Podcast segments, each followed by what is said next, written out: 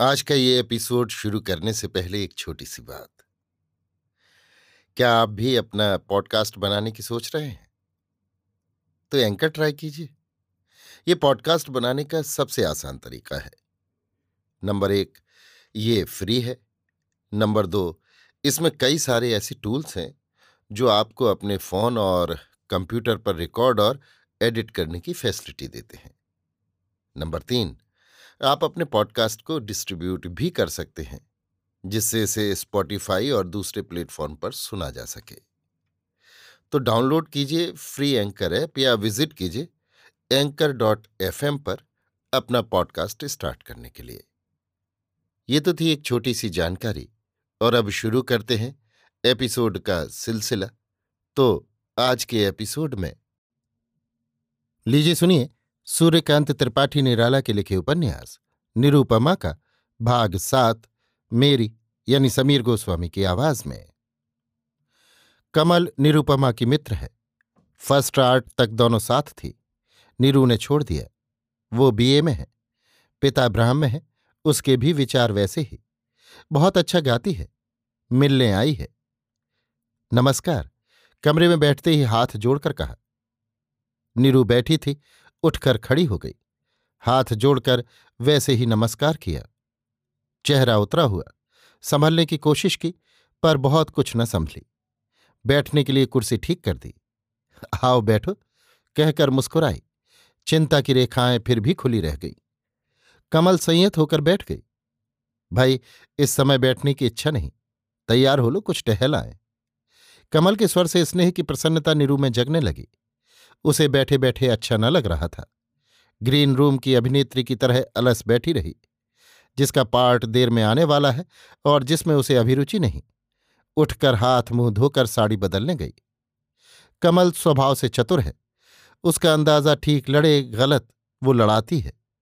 नीरू सुंदरी है, इसलिए उसके पास प्रेम पत्रों की कमी न होगी, उसने सोचा। इसका आधार था। नीरू को प्रेम पत्र के कारण कॉलेज छोड़ना पड़ा था। राजनीति शास्त्र के लेक्चरर डॉक्टर भड़क्कड़ निरू के बगल वाले मकान में रहते हैं। नए नए विलायत से आए हैं।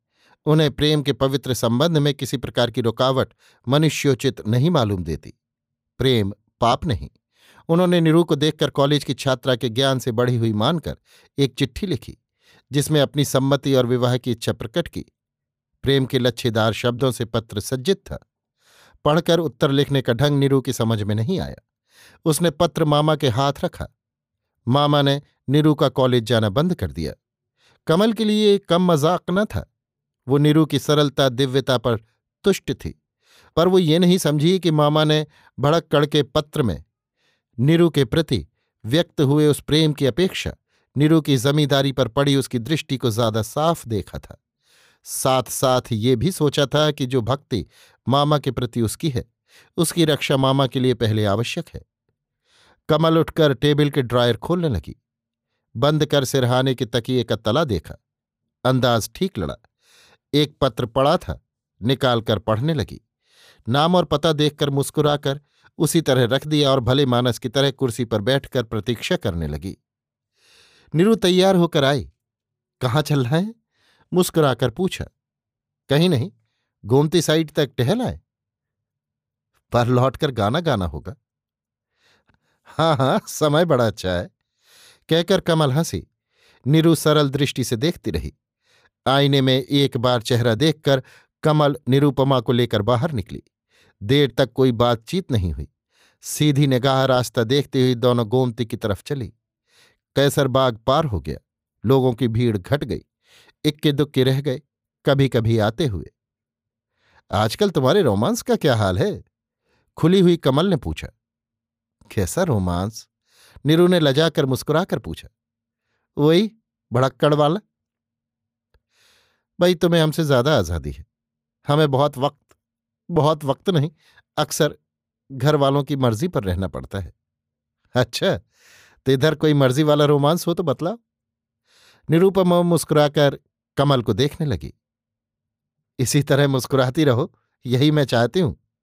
निरुपमा को मर्म तक गुदगुदाकर उभाड़ने के लिए कमल ने कहा, अगर कोई प्रसंग चल रहा है तो उससे तुम सुखी हो, इसके ये मानी है। यानी केवल तुम्हारे घर वालों की मर्ज़ी नहीं। कमल की यानी से निरुपमा को हँसी आ गई। मज़ाक में बनाकर पूछा, अर्थात? और तेज होकर कमल बोली, अर्थात उनसे तुम्हारे मामा नहीं शादी कर रहे। निरूपमा समझकर चुप हो गई। कमल ने बनावटी क्रोध से कहा, देखो, विवाह मज़ाक नहीं, एक ज़िंदगी भर का उत्तरदायित्व है। बिना समझे, बिना मन मिले। सोचती हुई बोली, तुम मेरी सखी हो, मुझसे छिपाना ठीक नहीं। मैं तुम्हारा उपकार कर सकती हूँ। कहकर उत्तर की प्रत्याशा में कृत्रिम गंभीर हो गई। वो निरूपमा से उसके प्रेम और विवाह की कथा सुनकर सुखी होना चाहती थी और दुख में साथ देना एक सच्ची सखी की तरह है। नीरू को कष्ट होने लगा। वो विवाह मनोनुकूल नहीं, फिर भी वो कह नहीं सकती। कुमार वाला प्रसंग, जिसका सत्य की प्रीत से आगमन हुआ था, वो किसी तरह नहीं कह सकती। समझ रही है। खुलकर अपने गौरव, प्रतिष्ठा और मर्यादा से छाह में आने वाले भरे घड़े की तरह सूर्य के बिंब से रहित हो जाएगी। रुख न मिलाती हुई संयत होकर बोली, भाई, हम लोगों की अपनी कोई मर्ज़ी नहीं होती। पर प्राणों की होती है। कमल का मज़ाक वाला भाव बदल गया। निरूपमा कुछ विचलित हुई पर संभल गई। कमल कहती गई, तुम्हारी संस्कृति की छाप तुम पर गहरी होती जा रही है और इसलिए अपने यहाँ की पर्दा प्रथा वाली देवियों को, जैसे तुम इस प्रसंग को पर्दे में रखना चाहती हो, पर यह अगर प्राणों पर पड़ता हुआ पर्दा है तो निश्चय ये सदा के लिए पड़ा ही रह जाएगा। हाँ ये तो है, निरूपमा लजाकर बोली। यानी? यानी और क्या? तुम ठीक कहती हो। बदल गई। निरु, कमल स्नेह के आवेश में आ गई। मैंने बाबा से बहुत तरह की बातें तुम्हारे और तुम्हारे मामा के संबंध में सुनी है, पर तुमसे नहीं कही। निरूपमा जीती, हृदय को दबाकर संभली हुई सखी के हृदय को खोल दिया। स्नेह से हाथ पकड़कर कहा तो तुमने मुझसे छिपाया? ये स्नेह व्यवहार न था? हो ना हो, पर आज इसीलिए मैं तुमसे मिलने आई थी। यामिनी बाबू से तुम्हारा विवाह हो रहा है? ये लखनऊ भर के बंगाली जानते हैं। मैंने एक चिट्ठी उनके तुम्हारे तकिए के नीचे देखी है, पढ़ी भी है। इसीलिए जानना चाहती थी कि ये विवाह तुम कर रही हो या तुम्हारे मामा कर रहे हैं। इसीलिए मैं नहीं कह पा रही थी। भगवान ने पुनरुक्ति से बचा लिया। मेरे कहने से पहले सब कुछ तो मालूम ही कर चुकी हो। मेरा जो कहना है, वो मैं कह चुकी हूँ। और तुम जानती हो, क्लास की लड़कियों के नाटक में प्रेम की बातें सुनकर मैं हंसती थी। भड़क्कड़ साहब को क्या सूझा बैठे बिठाए मेरा पढ़ना बंद कर दिया। कमल खुलकर हँसी। उसे तो तुम अपना मनोभाव लिखकर भले आदमी की तरह उत्तर दे सकती थी। मामा को पत्र दिखाने की क्या बात थी? अब क्या बताओ मेरी गलती? उत्तर ना भी देती। निरूपमा शून्य दृष्टि से कुछ देर तक रेजिडेंसी की ओर देखती रही, फिर कहा अच्छा कौन सी बातें तुमने अपने बाबा से सुनी है? तुम्हारे मामा पर बाबा विश्वास नहीं करते। उनका ख्याल है तुम्हारी जमींदारी पर तुम्हारे मामा की मामूली निगाह नहीं। पर मामा मेरी जमींदारी ले तो सकते नहीं। जमींदारी की आमदनी तो ले सकते हैं। क्या तुम्हें मालूम है तुम्हारी जमींदारी की कितनी आय है और तुम्हारे बाबा के देहांत के बाद अब तक कितना रुपया तुम्हारे नाम जमा हुआ?